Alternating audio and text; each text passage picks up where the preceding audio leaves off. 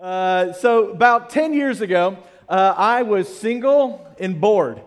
And uh, so I decided to make an ark. Uh, and so I made this ark, uh, and it was about, about three feet or so big, about like 18 inches wide uh, and really took up kind of because I liked woodworking, but I'd never done like something more fine like that. And so, uh, and so I, and I built a lot of things in my shop. This is probably one of the more crowning. Like it opened up like a dollhouse. The whole hole uh, would open up, and there were different layers in there uh, and uh, different pens for the animals. Yeah, thank you, thank you. Yeah, right. Uh, and um, and so that Christmas. I drove this ark up to, to Fort Worth uh, visiting my brother and, uh, and sister in law, and the, at the time, the four nieces and nephews that I had then, uh, and, uh, and to give it to them for Christmas. And so they opened it up, and they were little, right? And they were like, they thought it was so cool, right? They thought it was awesome. Uh, and then I watched, uh, this thing took me like about eight to nine months to make because I was also working full time. And so I, you know, would work my 10 hours the week and then work the 40 on the ark. And, um, and anyhow, so uh, um, and so drove it up there, and, and they liked it. And then I watched them open a Nerf gun. And and what do you think they played with the whole time?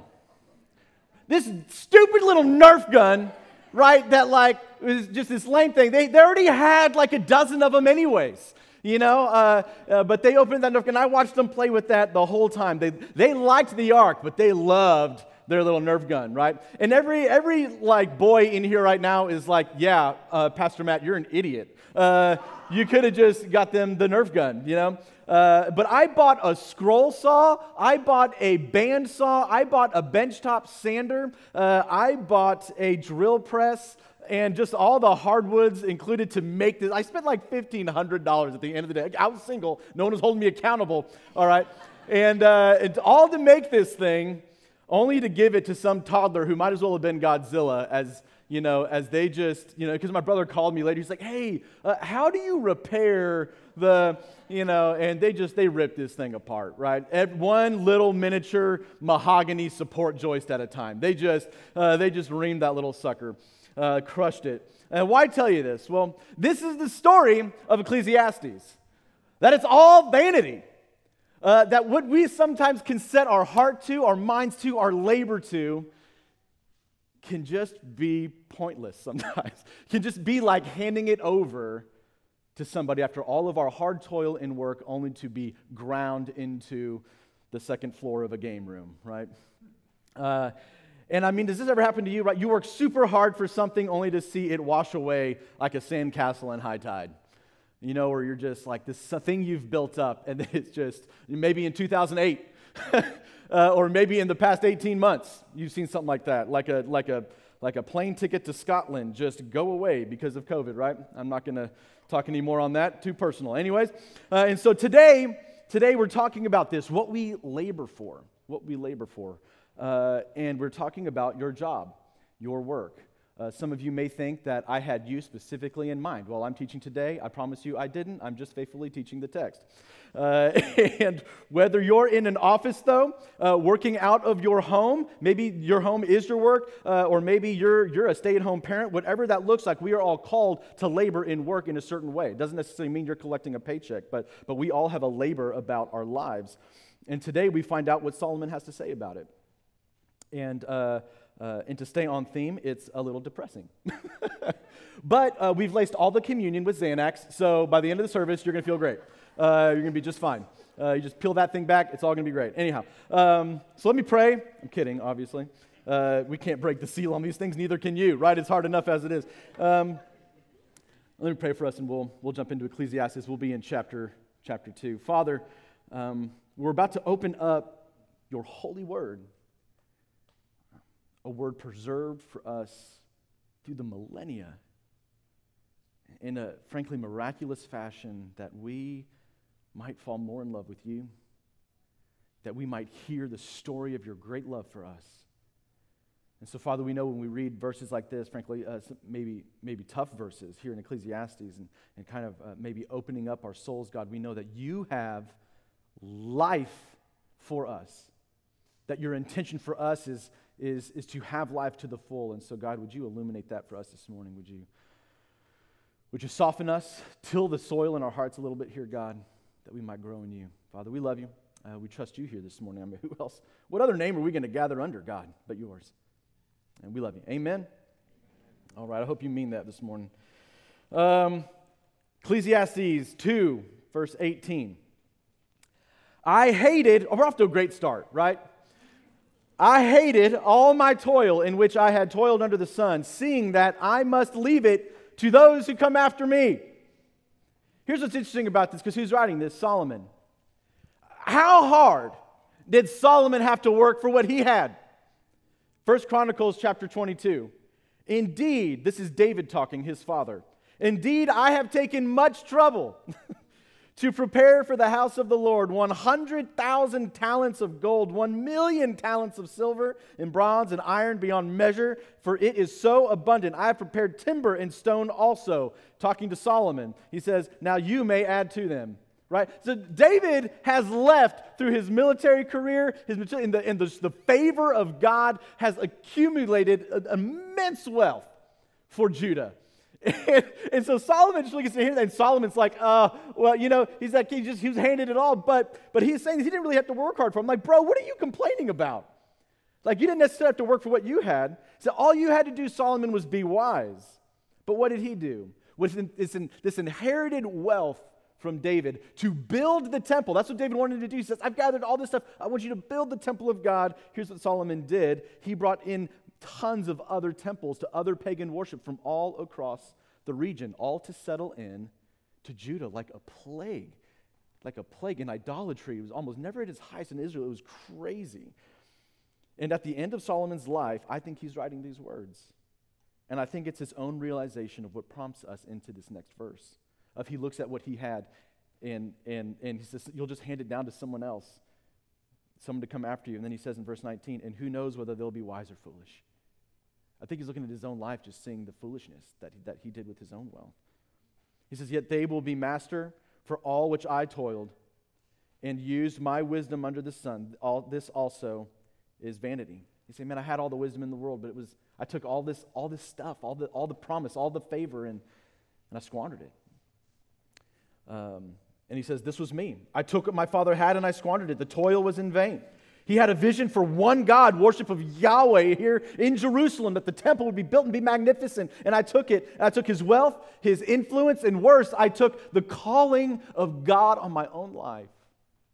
And I just squandered it, trying to, frankly, please all these concubines and the worship that they had of their own homes as he brought in all of these concubines and wives. And they said, Well, what about my God? What about my God? And all these temples shot up. For all the wealth you gain, amass, pass down, eventually it ends up where you have no control. It just does. And beyond that, no one is going to care whether you're the one that gave it to them or not. They just won't. I mean, the, the estates that, that we've built and handed down through generations, and we keep saying this over and over in this whole series, but you know this like, who are your great great grandparents? I mean, like, maybe you found out because you went and visited, like, Poland or someone in your family did and you figured that out. But, like, how much do we really care? Like, what do we really know about those people? How much will people know about you just, you know, three generations from now? I, I honestly could not tell you the names of my great grandparents. And eventually, this is, this is the state for us. Eventually, someone will come in and they'll. I mean, if Sarah and I died on the way home today, all right, if we died on the way home today and Liv's trust went into effect, all right? I know this was weird to make. Uh, when I made this, I just had to pause in my sermon prep, and I was like, that's just a weird thing to look at. Um, the tombstone pick, that is. Um, that doesn't actually exist. For the, well, I'm sure it does somewhere. There's a lot of, anyways. Um, if we died and, and Liv got all the money from our trust, like right now, you know, and she grew up, and we, we have a tier. Tr- Y'all don't need to know how we've trusted all that, but anyways, um, and, and she and she gets you know all of my life insurance and all that fun stuff. How would she use it? Am I there to say, babe, you don't you don't want those kind of wedding decorations? Trust me, um, you know. But let's say, right? She say she wants to go to college. Fantastic. You know, and so she wants to use that trust money to pay for a college education. And let's just assume, by God's grace, that she uses the degree that she earned. You know? Uh, let's just assume she goes and majors in something, you know, and, uh, and she does that. Awesome, great. Then let's say she meets the one, and she wants to use that trust money to, to pay for the wedding of her dreams. You know, daddy couldn't be there for her. And, and so, amen, you know, Liv, you go, go pay for that. But then, but then, you know, say this man that she meets, like, say he went to like Texas Tech or something. you know? Say he just say he just went to tech, you know, and, and he moved down here from California, and, and, and so he's a Lakers fan. And like, you just let that settle in this dad heart of mine, right? So he wants to buy like you know, jerseys of the Lakers, or maybe worse, he's like a he's a, a, he's a LeBron James fan or something awful like that, right? And now he's a fan of some sellout, and and like I'm dealing, you know, and from the grave, like that's what he wants to do, and and he wants to sell all of all of Daddy's shotguns to buy like Pokemon cards or like I have no control. All that I've worked for and labored for, gone to Lakers games. God, help me. I'm just saying, you don't have any control over these things. You have no control. And if your ideal is to amass the wealth for the sake of amassing wealth and having stuff, that dream is meaningless. It's meaningless because eventually, not only does it get pulled from your cold, dead hands, but it also becomes ash in the hands of those who come after you. It just does. And even if it doesn't, I mean, like, even if it goes to like really wise and awesome and great things that they, that they use, like, no one really cared that it was from you. that it's just vanity. Ecclesiastes 2 will continue on in verse 20. So I turned and gave my heart up to despair concerning all the toil of my labors under the sun, because sometimes one who has toiled with wisdom and knowledge and skill must leave it to one to be enjoyed by those who did not toil for it. Just, so he's saying, even if you're wise about how you're doing this, he's like, no, we've set up a trust, we got it all covered, it doesn't matter. No matter how wise you are with it, eventually it just kind of ends up getting ground into the whole mess of some. All it takes is one bad investment. That's all it takes, and it's just all it's all gone. He says, What do mortals, where did I leave off? This also is vanity and great evil. Let me throw that one in there. All right. Uh, uh, verse 22 What do mortals get from the toil and strain which they toil under the sun? For all their days are full of pain, and their work is a vexation. Even at night, their minds do not rest. Amen. This also is vanity. He says, Not only is your wealth going to go to a Lakers fan, but, but it's also, it's also uh, uh you're going to struggle to get that like your life is going to be a toil to hand it over to them.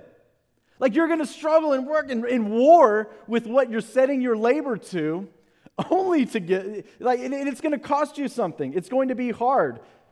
Uh, and it's going to cause you pain and frustration. And You will lose sleep over it, right? And, and I think that's true for, for so many of us. Like, we, will lose sleep. Okay, how am I doing this? Is that, is that taken care of? Have I worked hard? Well, are they impressed enough by me? And what? And for what? Maybe even now in this little life, a, a little more square footage on the blip that is your life until you die. And what? So, right, we raise up and, and, we get an education so we can get a job, so we can buy a house, so that we can get married, so that we can have kids, so that they can get an education, so they can get a job and buy a house, so they can meet the one and get married and, and have children, so that they can get an education and, and so that they can get a job and buy a house and get married, so they can have kids. So, why? So they can get an education. And he's saying, hold on, hold on, hold on, hold on, hold on. You're all going to die. And this, this whole cycle of, of all of this mess is vanity. It all fades. And if your work is your ultimate sense of identity to where you feel secure, this is your fate to labor and be forgotten. If you're a guest here this morning, I would love for you to fill out the Connect card. And, and welcome to Bannockburn. This is the place for you and your family. Be encouraged.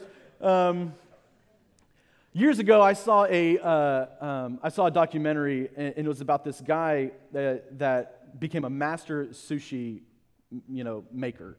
Uh, there's a name for it. I just can't remember. Was, his name was Hiro. Did anyone see this documentary? Right, where he, like, became, he became the best at the world of making sushi. He was a master sushiist. Um, and at first, you're like, man, it's a really beautiful documentary. The cinematography is awesome, and there's sushi everywhere. So you're like, amen, except for Rob.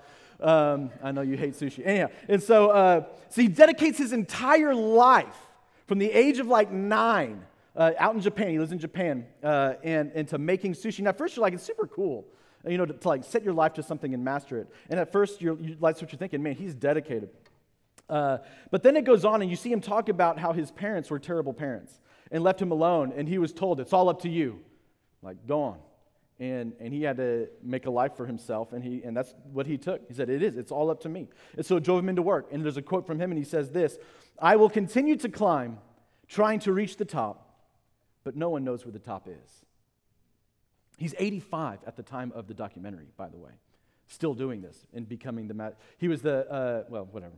Um, and so he dove into his work. And a food critic there celebrated the fact that he only shuts down the restaurant on national holidays. And that's the only time that he's not working. And the food critic was just like, this is the example that of, of what is honorable, right? Uh, the, and, and he got three, he was awarded three Michelin stars, the oldest person, the oldest chef ever to receive this rating from, from the Michelin system. Three stars. He was the best. He did it, he achieved it. In the documentary, he goes on to visit his ancestors at their graves. Uh, and he mocks that, which is this is a big sacred act in Japanese culture. But but he kind of says, I don't even know why I come out here. My parents, they didn't do anything for me. They didn't take care of me. Which is a little ironic because earlier in the in the documentary, he says this uh, a story about uh, when his kids were younger. And he says one time he slept in on the like this very very rare occasion he slept in. He didn't get to work early enough. And, he, and, and the kids woke up and they had to go ask their mom who the strange man was in their home. And I went to, and I remembered all of this, kind of logged away in my memory as I was just writing this sermon. And so I, and I wanted to go watch the documentary. So I went back, it was on Netflix. And so I went back to Netflix to watch it. But Netflix has taken it down now because it's just not interesting anymore and it's old news. He lost his three Michelin stars as well in the past 10 years. And he now, at the age of 95, still works almost every day making sushi. And the film never mentions his wife and it never mentions his faith.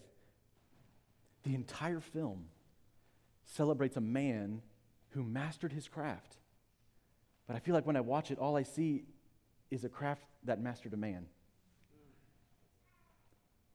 And my question for you this morning is who's your master? Who is your master? For what do you labor? He will die, and his sushi restaurant will become like a stand for DVDs or something. It'll all fade. And you may choose to see that story differently, right? It's beautiful to be, you know, mastercraft or whatever. That's not, I don't want to get into that this morning. But, and you're, you're, but the reality is, this story is many of ours. I mean, if I had to ask you, apart from your job, apart from your family, right, who are you? Like, who are you really? And without all these church people watching and listening, right, if I ask in the depths of your heart, like, what really identifies you? Who do you really consider yourself to be if the sum of you is primarily found in the achievement, in the success, the approval that you get from work, or what you produce at work, then it's all vain. Finding your worth in your work is a losing battle. I mean, play that out. If, if that's where you find yourself, then if you succeed, right, then it goes to your head because you know it's all about you. My work is all about me. It's all about what I'm accomplishing. It's what I'm doing. It's me jockeying for this. I'm, I'm going to make it. I succeeded. Awesome. It goes to your head. Or you fail, and it goes to your heart. You don't have anything to stand on. You have no identity. You have no security. You don't know where to stay. It, it draws you into despair. Either way, it's a fickle identity if this is where you're finding it. So then, why do we work? Everyone's like, this is awesome. I love this sermon. I'm going to go quit my job. Come on, babe. You know? So why do we do it? Why labor? Does God desire for us to work? Ecclesiastes 2 24. Here's a little bit of hope for us. There is nothing better for mortals than to eat and drink. Amen. I mean, come on. Any, any of you know me, you're like, yep. Uh, uh, yes, uh, this is a great, a great verse for us. Than to eat or drink and find enjoyment in their toil. This also I saw is from the hand of God that there is something about our toil that honors him and that is good. It says, for, but this is the important part, for apart from him, who can eat or who can have enjoyment? Do you see the relationship? Man, you are meant to, to enjoy. Man, go from choice to prime. Awesome. Right? And, and you're meant to have that to enjoy that and to, and to enjoy the labor of your work, understanding this part in verse 25 that for a part that, that this is from the hand of God. Not whose hand? Not your ridiculous, silly hands, but from the hand of God. For apart from this hand, who can eat or who can have enjoyment? Right? It's God's design that you not only work, but that you find fulfillment in work. Finding joy in what you do is not a bad thing, it's a holy thing. That's a holy thing to be good at what you do. You should feel proud at a job well done, at, at, a, at, a, at a, a lawn fresh cut with not a single blade out of place, right? But there's a, there's a pride to be found in that that is holy and good and frankly pleasing to God. God put that sense of joy and fulfillment in that earthly heart of yours. The question is this why do you work? What's behind that? What's behind the toil? Whose glory is on the line when you punch in that time card? Is it only yours?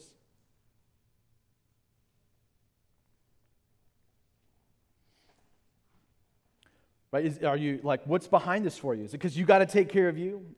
you got to get what's yours? You need to feel like you matter? You need to climb the ladder? You got to beat everybody else. This will rob you of the beauty and purpose of work. At the men's conference, we heard uh, Larry Osborne talk about potential, about reaching your potential. And frankly, the, the myth that is the lie that you have to reach your potential. But this is something we, we talk about. Like, what is potential, anyways? Right? That you got to be the best, that you got to reach your full potential. Let me ask you did Jesus reach his full potential? I mean, what, think about that. What was Jesus' potential? I mean, when he landed on the scene, what could that look like? When, when they took the rod to strike him, what could have been the narrative? He could have grabbed that sucker, broke it over his knee, called down the angels in multitudes of heaven, and said, This is going to be different now, Pontius, right? And he could have right, in, right when they spit on him, what could he done? He could have spit right back. And he could have turned it into some kind of weird acid that would have like melted his face, you know? Like that was his potential. You realize that. Like he could have just rained it down. He could have been like, all right, about to Sodom and Gomorrah, this joint, right? And just rained it down. Be like, we're creating a lot. Rome, done. That was his potential. He ruled the earth, he created it. Does a man ripped to shreds, lying bleeding out on a cross, look like reaching his full potential? No. So, why did he do it? The Bible tells us he did it out of love and out of obedience. Out of obedience to the cross, even. He went for it. Why? Because he had you in mind. He didn't care about his potential, he cared about you being made right with God.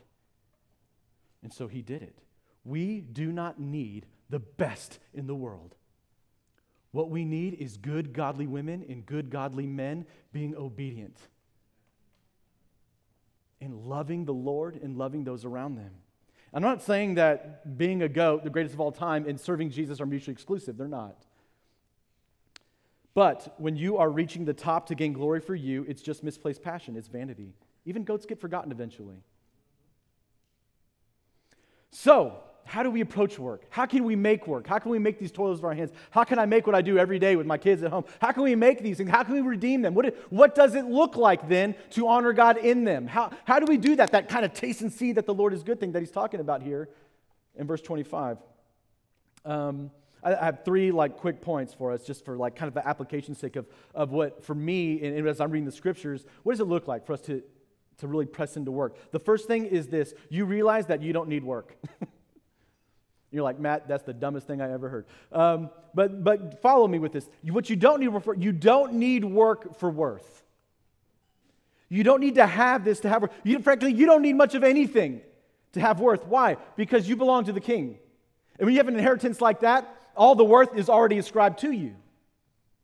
And so you don't need you don't need the work. You don't need it. You also don't need a marriage to have worth. You do not need a pregnancy, you do not need a paycheck, and you do not need a home to have worth in the kingdom of God.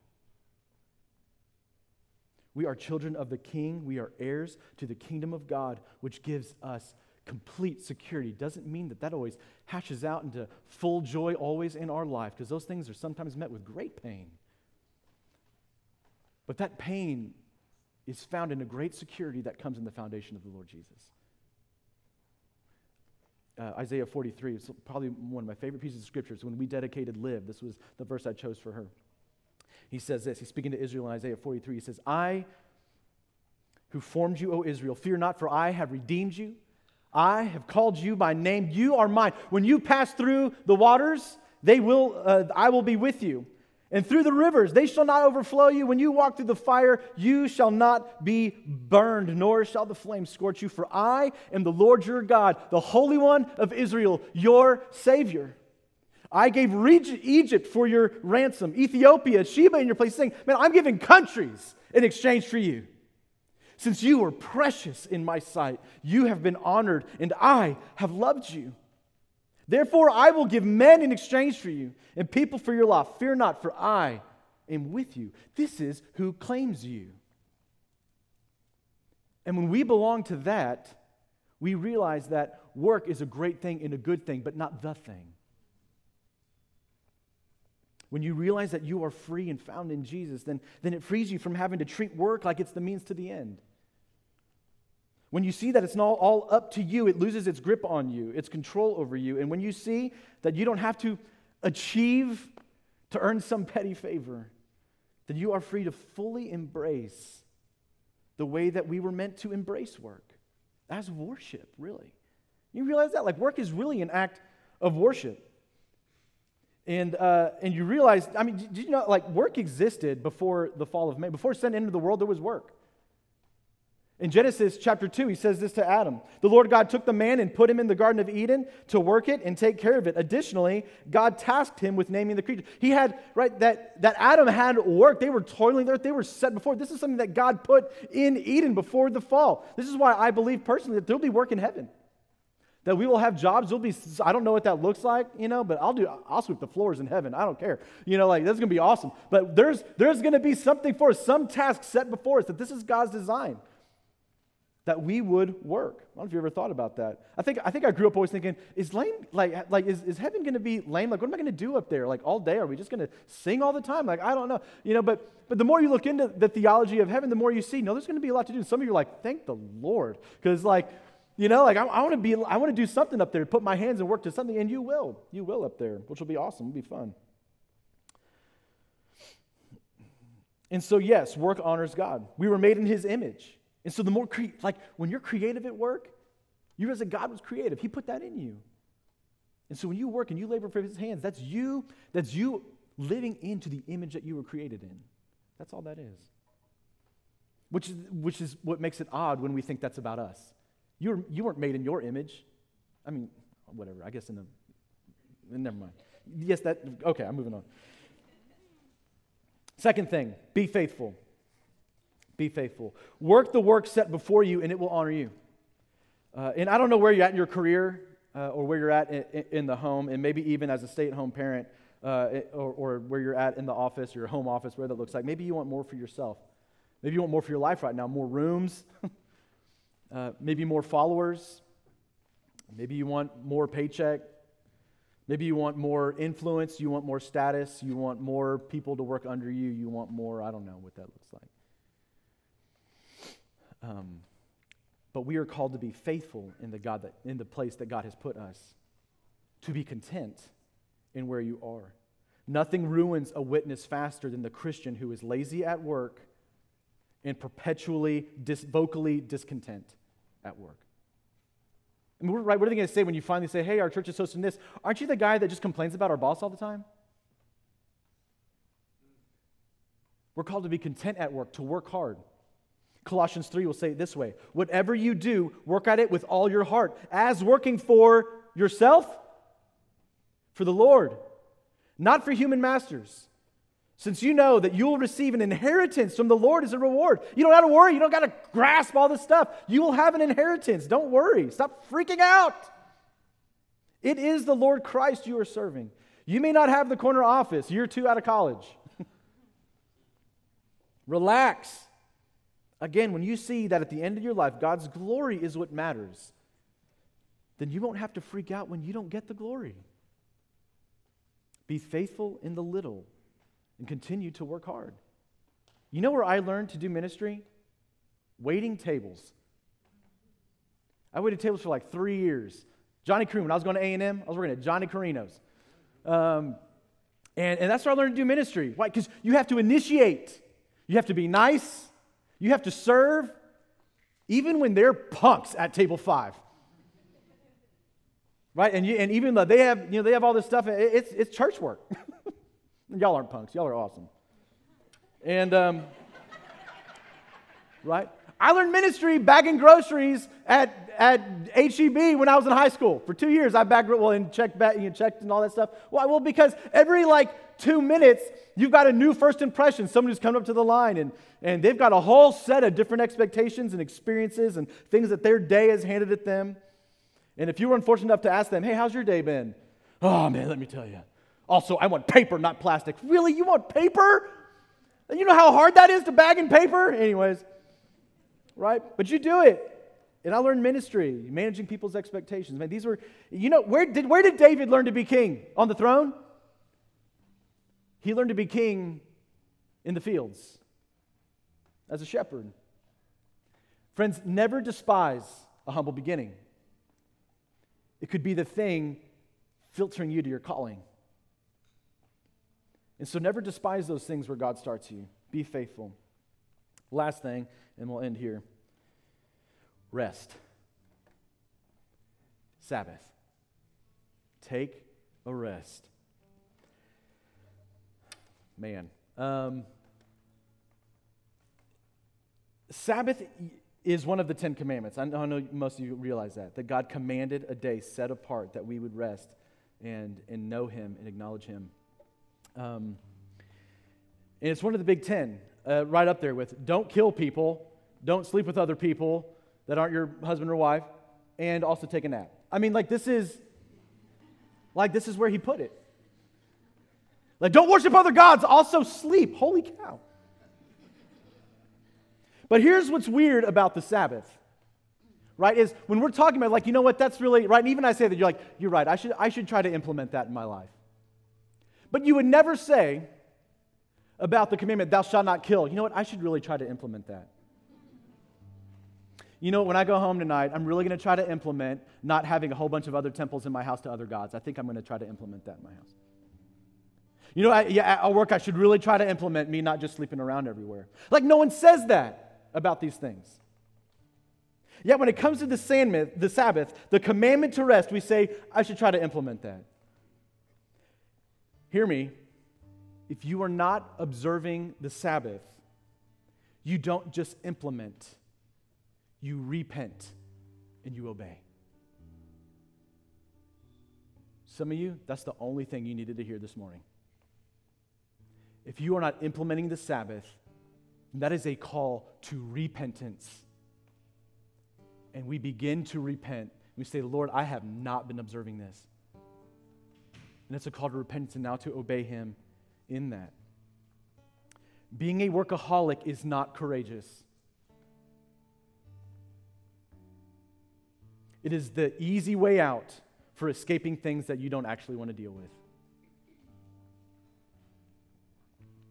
And what did God do just after making Adam and Eve? Like right when he was done with Eve, creation was done. That is when he creates the Sabbath. It was in that moment that he rested. It was after all, which means this that means Adam and Eve started their existence in rest, not in work leading to rest. Understand, your work is birthed out of your rest, not the other way around. That's a very different way to shift your week. When, when you see that the rest is what fuels your work, not I'm going to work and then, and then I can rest. That's not how we view it. The rest informs the work. Your work does not inform your rest.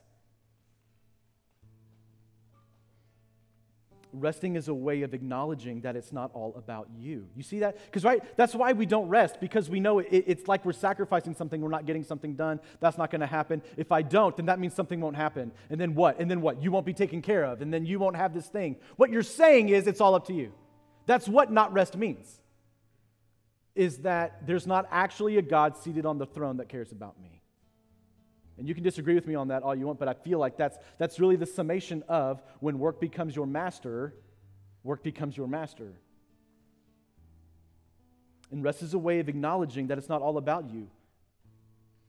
And it's a call to trust God. That's what the Sabbath is about. It's saying, God, you're right. I mean, like, you know when he, you know when he created the Sabbath too? I mean, or when he instituted it in the Ten Commandments? When did that happen? That wasn't necessarily at creation.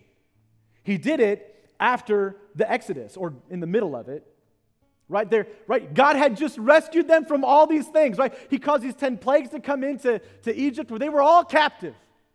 And he did this, this amazing thing and came in. And then and then they, they were they came to the red sea. He parted the red sea for them. He said y'all can, what are y'all to do here? Y'all to die unless i do something. I will part that sea and you will walk through it. I'll make it like dry land. They come across and then they're starving. They're like, what do we do? What do we do? He's like, fine. And, and this quail and all the manna, they strike a rock and water comes from it. And he's providing for them. And so that's when Moses goes up to the mountain. He brings down these rules and says, man, you need to rest. Keep my Sabbath holy because it reminds us of his faithfulness to us. That's why he did it. You, you remember that you did not get you here but it has been the act of me, it has been my hand that has led you from Egypt into the promised land. And that's why he did it, to remind us of the work of his hands and to not make it about the work of our own. And so he made it, and they, and they made it into a meal. They made it into Passover. That's what they celebrate. Not just that the angels had passed over them, but, but that they, they recount. Egypt would take this meal, the path they would sit before, and they would, and they would recount God moving in their midst to do for them what they couldn't do for themselves and to bring them into the promised land.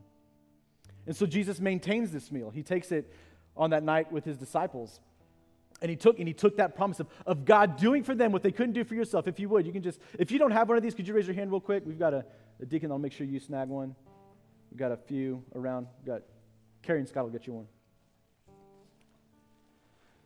But when he takes this at that meal with the Passover, they're remembering here, just right before Jesus is, is about to die, and, and he's, he's recounting the meal with them.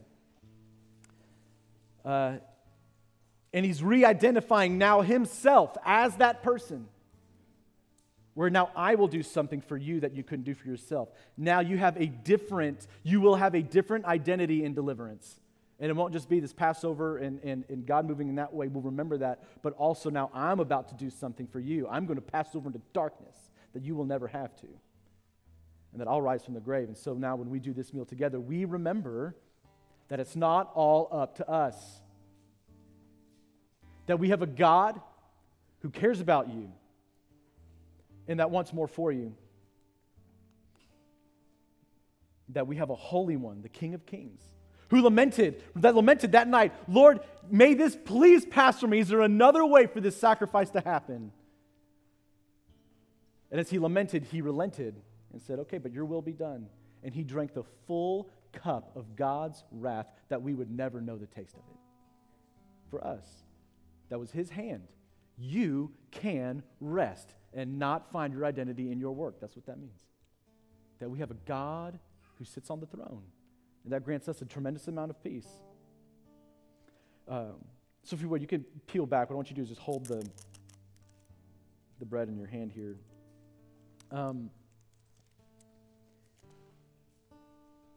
we can experience the richness of His grace. Do you know that? I mean, that's for you. And, and maybe, maybe in here this morning, you've just wandered far off from this. As even I've been talking, you're like, man, what have I been doing with work?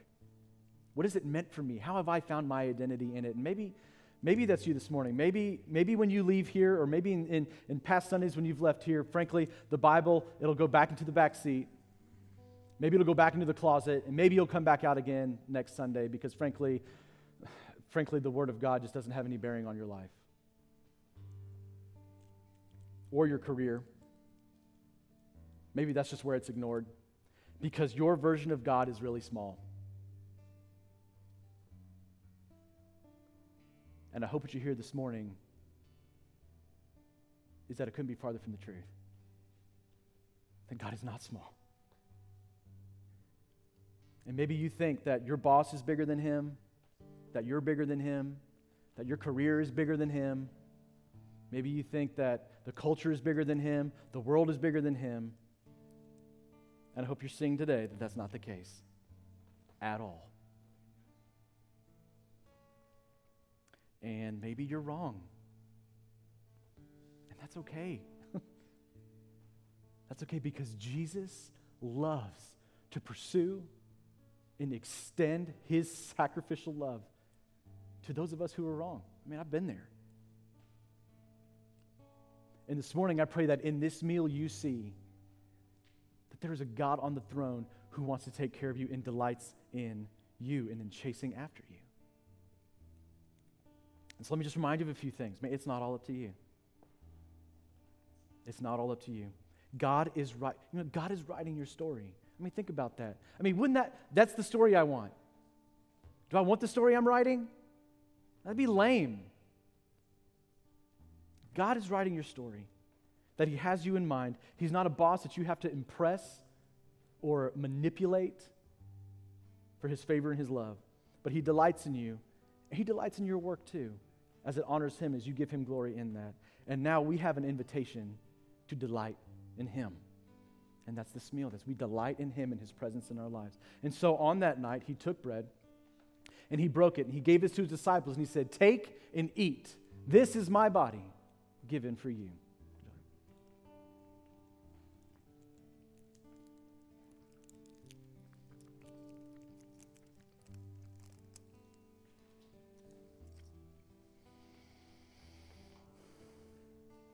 And in the same way, he took the cup. And after he'd given thanks, he took it, he gave it to his disciples, and he said, Take and drink. This is the blood of the new covenant. My blood shed for you for the forgiveness of your sins. Do this as often as you drink it in remembrance of me.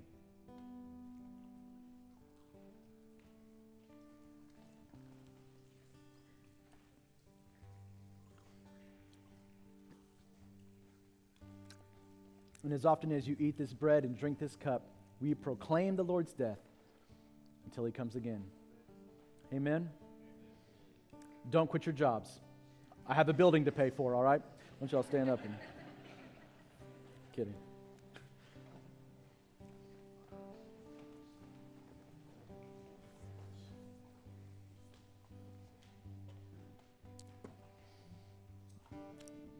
May the meal encourage you this morning. May just the taste on those lips, would you just remember the Lord's heart and provision for you and care for you that, that you can rest in what He offers you, that you just, like, just take a deep breath. It's going to be okay. It's going to be okay. God has you, He has you. Father, we come again to you here today, and, and we just, maybe some of us in this room, we just need to confess and come before you. And maybe the best thing we could do, God, in here is, is repent and obey. We do not want to implement your idea and design into our lives, God. We want them to inform how we engage the world. And so, God, in this meal and in your grace and through your word, would you draw us into you? Would you draw us into you, God? We just would be, be encouraged by you.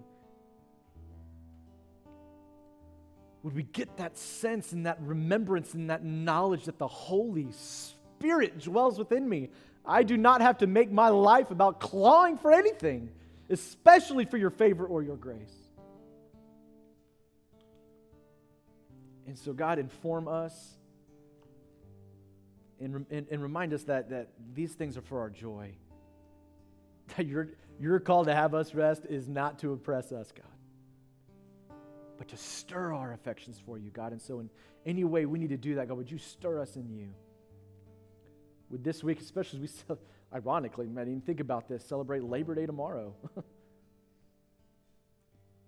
we just take a minute to remember what you have instilled in us. I mean, the fact that we need a national holiday one day a year to, Lord, help us. Help us to rest and find our identity in you. Amen. Would y'all go today with the Lord's blessing? May the Lord bless you and keep you. May the Lord make his face shine upon you, be gracious unto you. With the Lord look upon you with his favor and grant to you his everlasting peace. Amen. We'll see y'all next week.